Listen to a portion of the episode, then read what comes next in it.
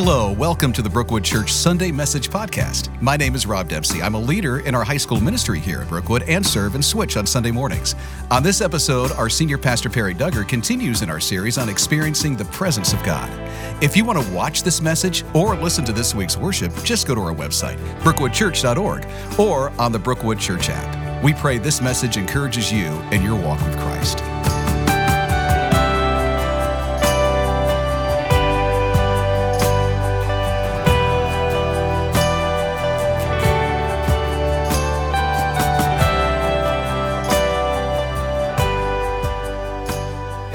Experience that joy that you're singing about, joy that isn't sidetracked by difficulties which we all encounter.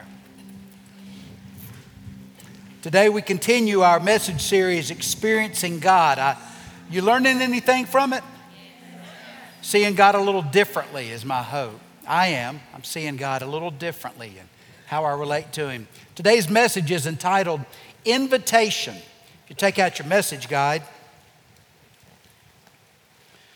as usual, if you're new here, the first two panels are the outline for today.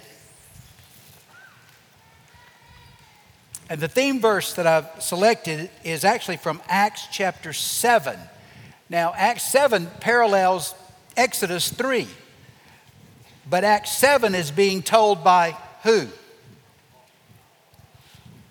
Not Paul, but it's a good guess. It just is wrong. Stephen.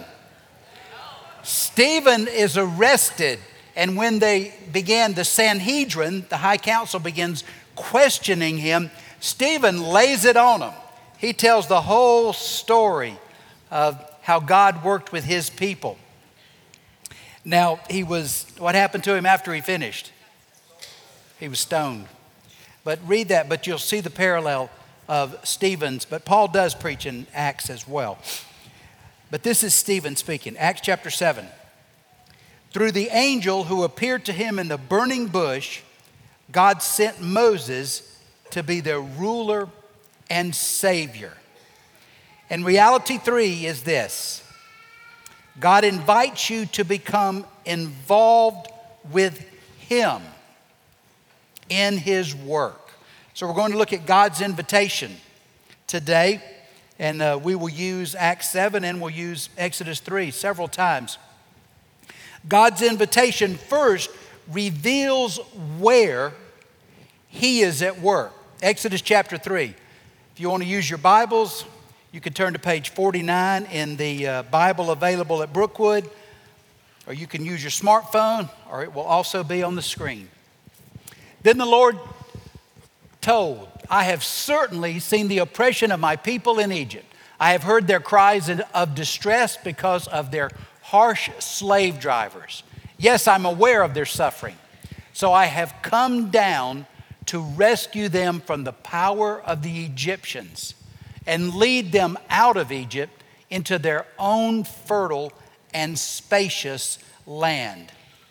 God informed Moses of this, and God was speaking from where?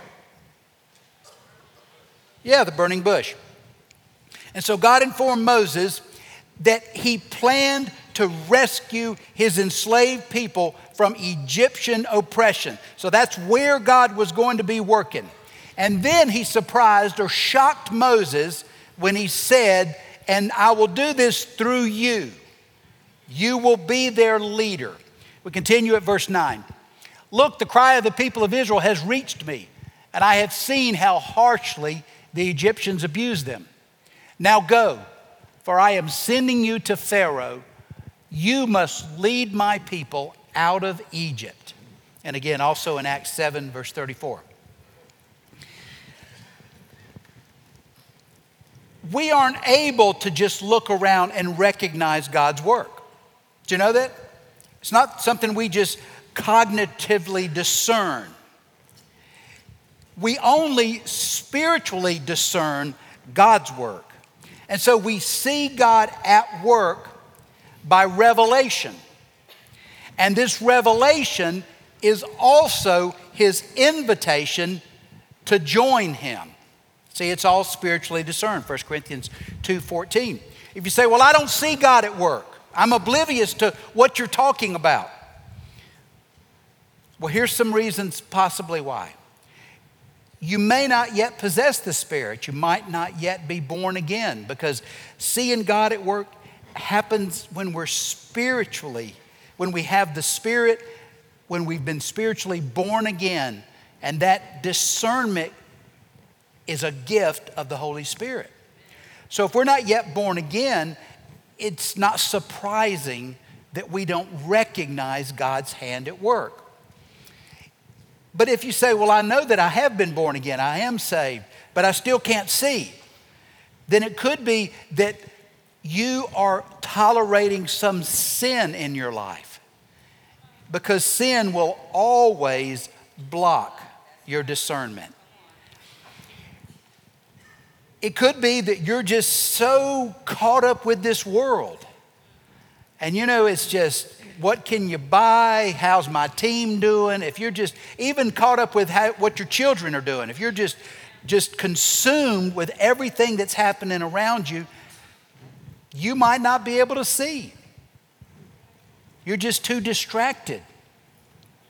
But if it is a sin issue, if it is you're in love with the world, God is the only one who can purify our hearts.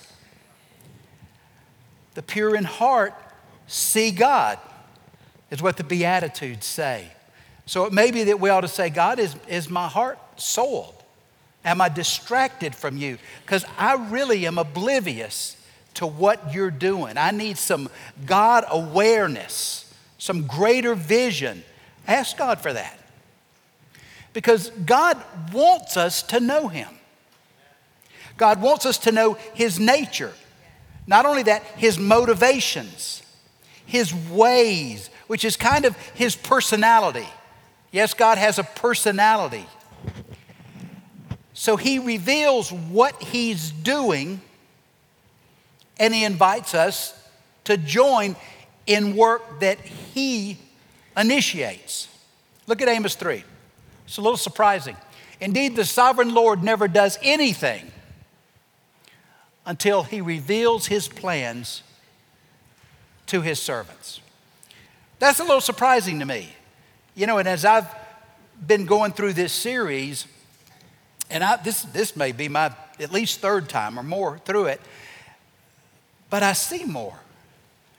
You know, I don't know if, if God's has revealed himself more. I've experienced him more. Maybe I'm just more mature. I told him this morning, but you know, by the time I'm 80, I might have something reasonable to say. But and then you'll say, I can't listen to that old guy. But but I see it differently. I do think this workbook is well written. Um, I think it's better than the preceding versions. So I urge you to buy a workbook in the bookstore. Take the time, do the lessons. God invites us to participate, but does God need us to accomplish his task? Have you heard that adage or that, you know, wise old saying, God has no hands but our hands? Who's heard that? Well, that is obviously not an adage. I thought it was familiar, but there's, a, there's one of these old sayings God has no hands but our hands, God has no feet but our feet, God has no voice but our voice. But is that true? Well, yeah, it is true. He's a spirit, he doesn't actually have physical hands. But the other issue is does he need our hands, our feet, our voices? Now the answer is no. Oh, yeah, y'all, I got y'all on track. You see, God doesn't need us, He wants to involve us. He can do it better without us, can He? I mean, God, see, God's creative element, His active uh, essential, is His voice, which is His word. How did we get the world? God spoke it into existence. Jesus is the Logos. Logos means word, He's the expression of God. So God's speaking is his creative element, his creative force. So he doesn't need us. But he wants to involve us so we have an opportunity to develop an intimate love relationship with him. And it's a relationship that is marked by listening for his voice and being able to hear it. It's marked by trusting what we hear and being able and being willing to follow. So he invites our cooperation in his redemptive work. 2 Corinthians 5, 19 20. He could do it better, he could do it more efficiently.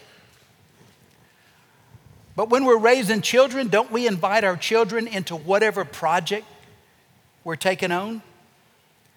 Not because they can clean better, paint better, whatever than we can, but, but so that they will learn it, but mostly so we can relate with them as they're participating with us.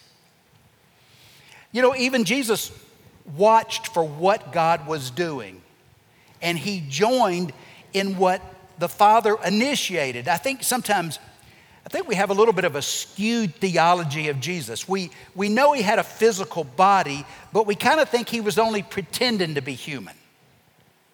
That he really had all this divine power, right? I mean, I mean, do you think that? He didn't. He abdicated the divine power. He was fully human, not unlike any of us. The difference was he had no doubts, he had no reluctance, he had no hesitation, and he had no sin. But Jesus watched to see where the Father was at work. Look at this, John 5. Y'all have heard this already. And in this series, I'm going to repeat some of the same verses throughout. So Jesus explained, I tell you the truth, the Son can do nothing by himself. He does only what he sees the Father doing. Now, we recognize the Father's activity, it's revealed to us, but it, but it involves things that only God can do. The Bible tells us that people don't seek Jesus unless who draws them? Actually, the Father. You, whoever said that, you get up here on the front row. It was, it's the Father, but, but you're not theologically off to say the Spirit, for sure. But Jesus said the Father in John 6 44. So we can know that God is at work when someone starts asking questions questions about faith, questions about the Bible, questions about God. Now, I'm not talking about this sort of aggressive skepticism, I'm talking about some honest questions a, from someone who wants to be taught. And I think that puts witnessing. You all familiar with that word, witnessing? Everybody familiar with it? Let me see hands if you're familiar with the word. I didn't say if you're doing it. Do you know what it means? I think we have gone about that without being aware of how God works often. You know, back when I was in seminary, You learn a lot of good things in seminary and a few not as good, but you kind of have to prove you got the right spiritual stuff, you know? We're in seminary. So if you're in seminary, then you ought to have the courage to witness to people who are completely indifferent. And there was this course, continued, I mean, Christian witness training it was called. Who knows that course? Uh, one. Who grew up Baptist in this room? Y'all were asleep. Now, you it might be that you're not as old as me. But they had this course called CWT, Christian Witness Training. It was really kind of a ripoff from Evangelism Explosion. But, but what you would do, and it was a different time and a place, uh, you would learn all this material so you could witness to people. And we would go out and knock on the doors of strangers. Can you even imagine that in our culture? Um, so I remember signing up. It's one of those things you do, but I'm thinking, oh. And so I had this wired up guy that I was partnered with. Y'all know the type?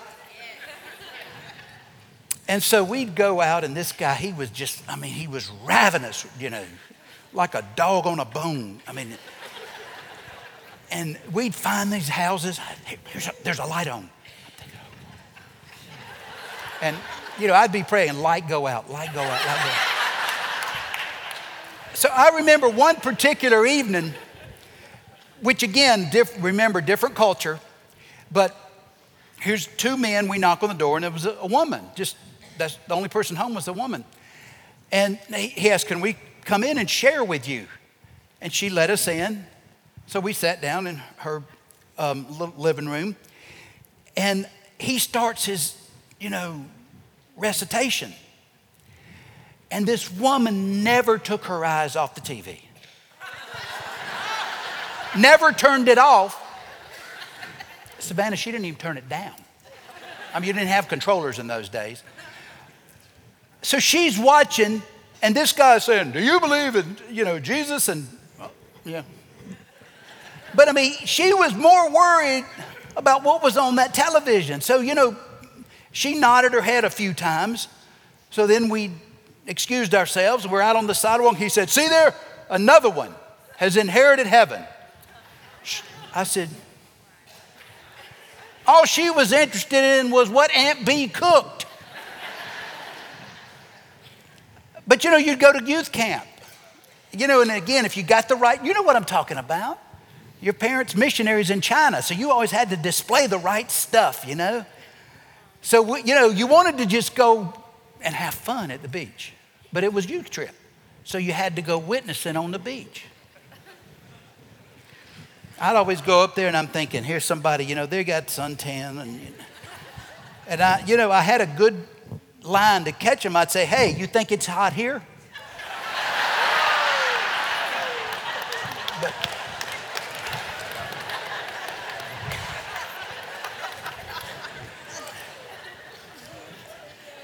but it was sheer misery. Does anybody identify with me on this?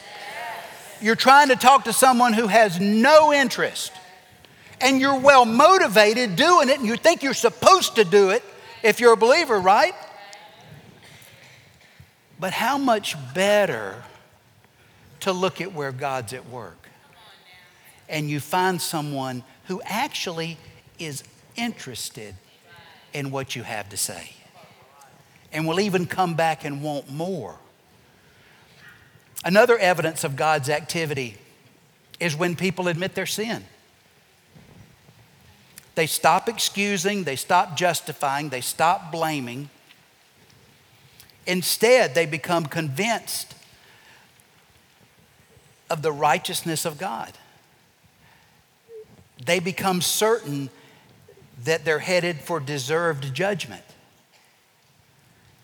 and they repent, which means change direction. See, you can only repent by the Spirit. You can only really understand those truths by the Spirit. You might say it, but it doesn't mean you really believe it. You believe it at some cognitive level, but it won't result in change. John 16, 8. See, people who are under conviction of the Holy Spirit don't say things like this Nobody's perfect, everybody sins. All I see is hypocrites. They don't say that kind of stuff. You know what they say? I don't want to live like this anymore. Will God forgive me? How can I be right with God? Do you remember that day? You're not, you're not making an argument to God how He needs you. You're saying, God, would you, would you give me grace? other indications that God's at work is when people began understanding spiritual truth.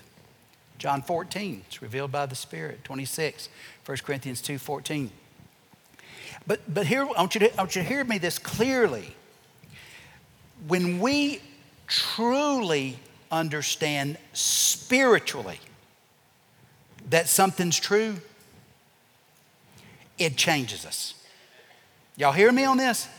We can know a lot of information that really doesn't alter us at all. Everybody, you tracking me on here? How about the cheap seats? Y'all tracking with me on this? This is, this is important because when we grasp something spiritually, it grasps us.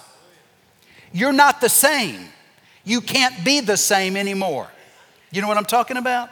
You could have recited everything about the good news long before you were a believer, couldn't you? You'd heard it. But when we spiritually apprehend God's truth, it apprehends us and it reshapes us so that we change. Because here's the thing your beliefs, now I'm talking about your true beliefs, control your life. You believe me? In other words, if you're living inconsistent with something that you say you believe, guess what? You don't believe it. You might can articulate it. We've Got visitors from seminary here today. You can articulate it. That's not the same as truly believing it because beliefs control your life. You understanding this? So, if you want to know what you believe, look at your life. Because your actions are actually saying what you truly believe, though it may be inconsistent with what you say you believe. When you see people also turn away from false religions and turn to faith in Jesus, that's God's work, especially when those people know they will suffer rejection from friends, from family, and perhaps even persecution. But see, when God is real, you don't fear what might happen to you. And I've told this story about India. I mean, those, those, those pastors face death. A number of them have been killed and, and horribly wounded and attacked. It's going on all the time. And also read a fascinating story about revival that's happening in Iran. Those people are in an underground church. But look that up, Google that. Revival in Iran. It's, it's amazing. But the point here is that what we should do, sometimes we just grab something and try to Make it happen. We have any grabbers in the room? Come on, I want some confession. How well's that working for you? And those of you that are punchers, you're not any better. Because you're just more passive, see? It doesn't mean you're more spiritual. But here's what we're called to do we're called to pray and watch what happens next.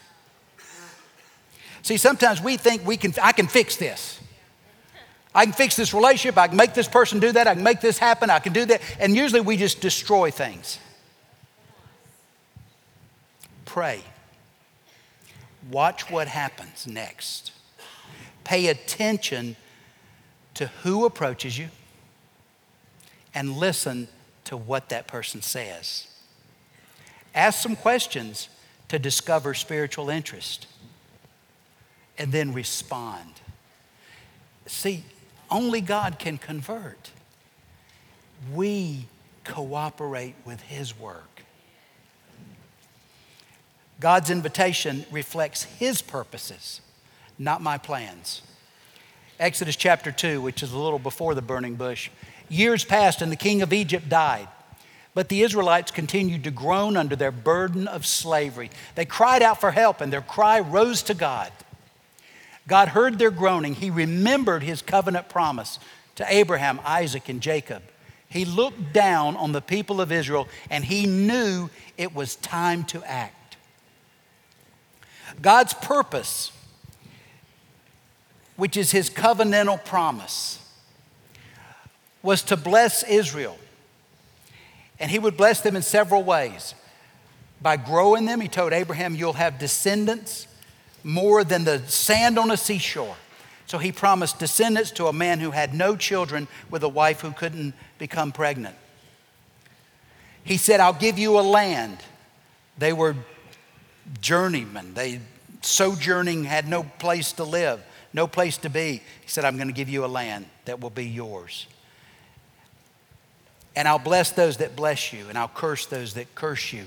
And you will be a blessing to all the families in the world. Genesis 12, 2 and 3. He made the promise to Abraham. He repeated it to Abraham. He fleshed it out. He made it to Isaac later. He made it, he restated it to Jacob. And so God's operation, even through his gracious work in us, is God keeping his promise. Whatever God has promised you, he will do. Now, he's going to do it in his timing but you can count on it.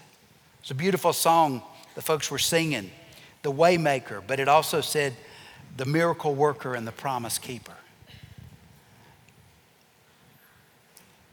When God told Moses from the burning bush that he would deliver, he, God, would deliver Israel out of Egypt, then he said, startling, I'm sure it shocked Moses, and you will be the leader. Now, notice what he didn't say. You know, um, hopefully, we're all learning to really examine these passages, even familiar ones, and say, what did he say? What did he not say? What would I have said if I was in the story? When God gave Moses his assignment, he didn't ask Moses whether he thought he could pull it off. Did he? You see any of that? And he didn't say, Moses, now you need to go formulate a strategy. God told Moses what he had planned, God had planned. And he only wanted one thing from Moses. What was that? Obedience. The only thing he wanted was obedience. Because you see, Moses had already learned that when he took matters into his own hands, disaster resulted. Acts 7. One day when Moses was 40 years old, still living in the Pharaoh's house, he decided to visit his relatives. Remember, he, he didn't move into the princess's home until after he was weaned, which may have been up to five years old. So he knew who his people were. He saw an Egyptian mistreating an Israelite. So Moses came to the man's defense and avenged him, killing the Egyptian. Moses assumed his fellow Israelites would realize that God had sent him to rescue them. See, he's murdered an Egyptian. So they're thinking, oh, he's, man, he's, he's a leader. He's strong. We need to follow, right? And they didn't. The next day he visited them again and saw two men of Israel fighting. He tried to be a peacemaker. Men, your brothers. Why are you fighting each other? He's so noble, see? And the man in the wrong pushed him and said, Who made you the ruler and judge? Or in today's vernacular, who made you the boss of me? When Moses heard that, Are you going to kill me like you killed that Egyptian? When Moses heard that, he fled the country and lived as a foreigner in the land of Midian for 40 years. But Moses' actions looked right, didn't they? I mean, they looked, they looked noble, they looked courageous, they looked well motivated. And they resulted in rejection by the Israelites and Moses running for his life in fear and shame. What was Moses thinking while he was fleeing? I have really made a mistake. Don't you think? I've really made a mistake. I've lost my position. I can't go back into the Pharaoh's house. I have no more power, no authority. So I don't have any way to help my people. Don't you think? I've forfeited the opportunity to deliver my people. I think that's probably what he thought, or something similar, and it would have been reasonable. See, Moses had been a prince, Moses was a wise leader. Acts 7 says he was, he was full of wisdom and he was powerful in speech. That seems to be what you'd want from a leader, doesn't it? He's wise, he's forceful, he's eloquent, he has some royal authority, he's been trained as a soldier, and God made him a shepherd. And nobody listened to him, including the sheep.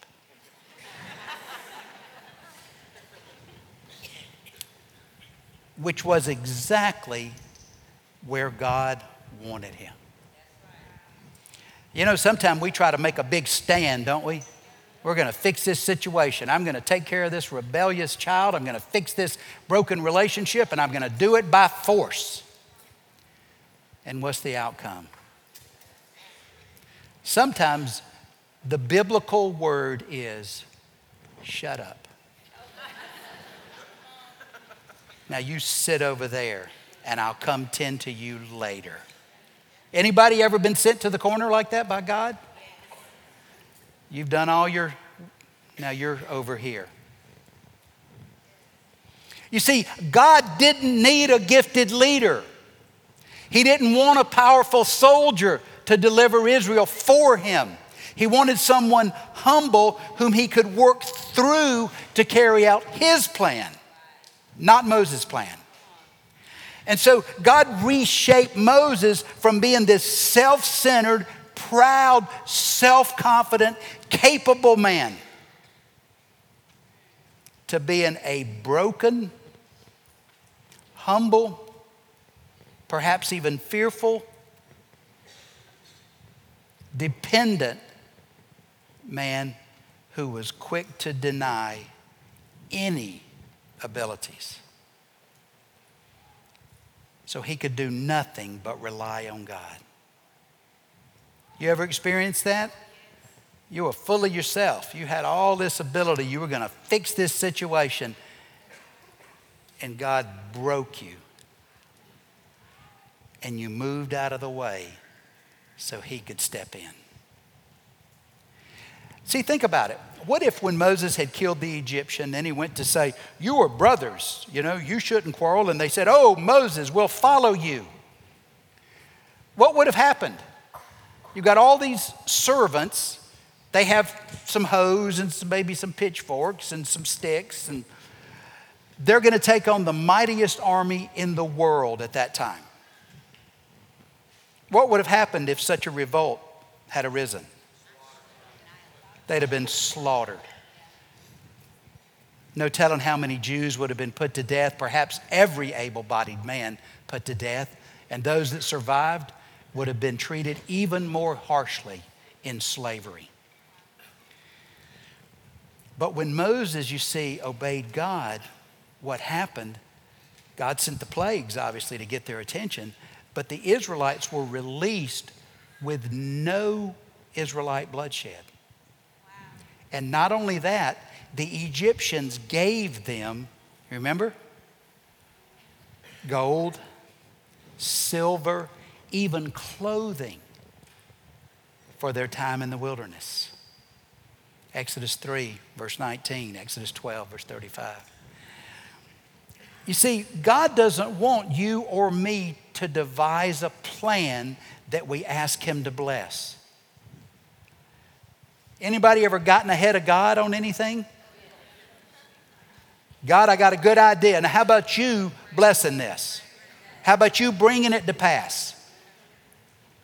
But God, you see, because He's more concerned with the relationship, He wants us to accomplish His will, His way, in His time. You see, humanly, we value men and women with vision and strategy. But what we really need is humility and waiting on revelation. But what if God doesn't intercede? Well, you'll just make a mess of it anyway if you try. And do we not believe that prayer really has power? See, if we're grabbers who pray as we reach, we don't believe in prayer.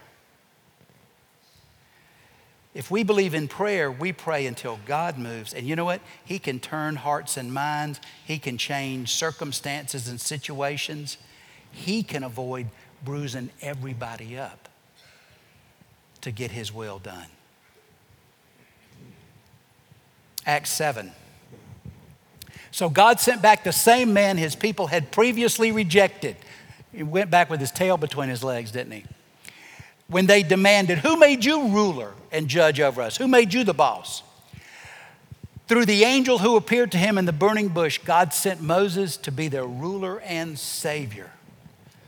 But see, they'd already said, Well, who made you the ruler? And here's what God answered I did. I did. Are your efforts for God failing to produce the results you desire? And instead, are they just resulting in frustration, maybe fear, disappointment, discouragement? You're trying and you're doing your best, and nothing is working. Perhaps God wants you to turn loose of the project and turn your eyes toward Him. Perhaps He's more interested in developing this love relationship with Him. And out of that, preparing your character. Then you'll be able to receive an assignment without letting all your pride get in the way. God's invitation requires my availability, not my ability. Again, Exodus 3. But Moses protested, Who am I to appear before Pharaoh? He's related to Pharaoh. Pharaoh this, this is probably not the same one. It could, this could actually be a stepbrother by now. And who am I to lead the people of Israel out of Egypt? Well, you already tried it one time.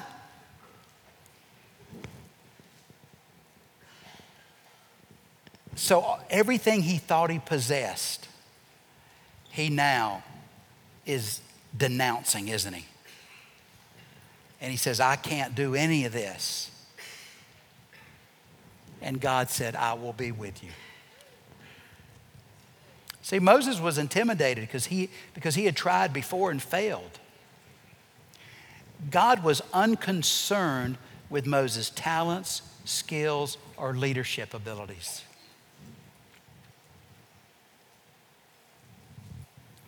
God cared only about Moses' willingness to be used by him. See, the point was that Moses would not deliver Israel out of Egypt. God would. God would. Acts 7 again. And by means of many wonders and miraculous signs, he led them out of Egypt. Does that, is that he, Moses? Who? No, because what wonders and signs could Moses perform? And that was the way it happened, and by the plagues, and through the Red Sea. Could Moses divide the Red Sea? I mean, he had a, you know, he had that big staff. Didn't that part the sea? No. And through the wilderness for 40 days. How do you feed perhaps 2 million people in a desert for 40 years? Only God. But when God's involved, no obstacle matters. See, Moses couldn't perform these wonders or these signs. He couldn't part the Red Sea. He couldn't sustain the Israelites in the wilderness for 40 years. But God intends for us to work with Him as He works in us and through us to accomplish His plans, His purposes. And in the process, we experience God. Because remember, that's what He's most concerned with our love relationship with Him, not our successes in this world. Philippians 2:13 for God is working in you giving you the desire and the power to do what pleases him. He even provides the motivation and he certainly provides all the ability. God will give you everything you need to accomplish his work. Anybody have a situation right now that they would like to see change? Let me see your hands. There's a situation you would like to see changed. So, what are you going to do? You're going to grab it, pray, and when you stop praying, pray some more. And after you've prayed as much as you can, then you just start praying again. And you fast, and you pray, and you fast, and you pray, and you fast, and you pray. And in the process, you come to know God. And then what happens in this situation? It won't matter because you can trust God with it. If you want God to reveal His purpose to you, you seek a love relationship with Him. You seek to know Him, and then you seek to know Him more. And then in His time, not in yours, He'll reveal what He wants you to accomplish. But He'll provide you the desire and the power to do it. You willing? You ready? Maybe not yet, but I'm seeking it. How about that one? Counselors will come here. They're here to pray with you about just beginning a relationship with Christ. They'll pray with you if you say, I have a hard time hearing. Will you help me understand how this happens? They have oil to anoint for healing, and they're here for just really any reason that you need them. Father, I pray that you would show us where you're at work and you would give us the willingness and the ability to do whatever you call us to. In Christ's name we pray. Amen.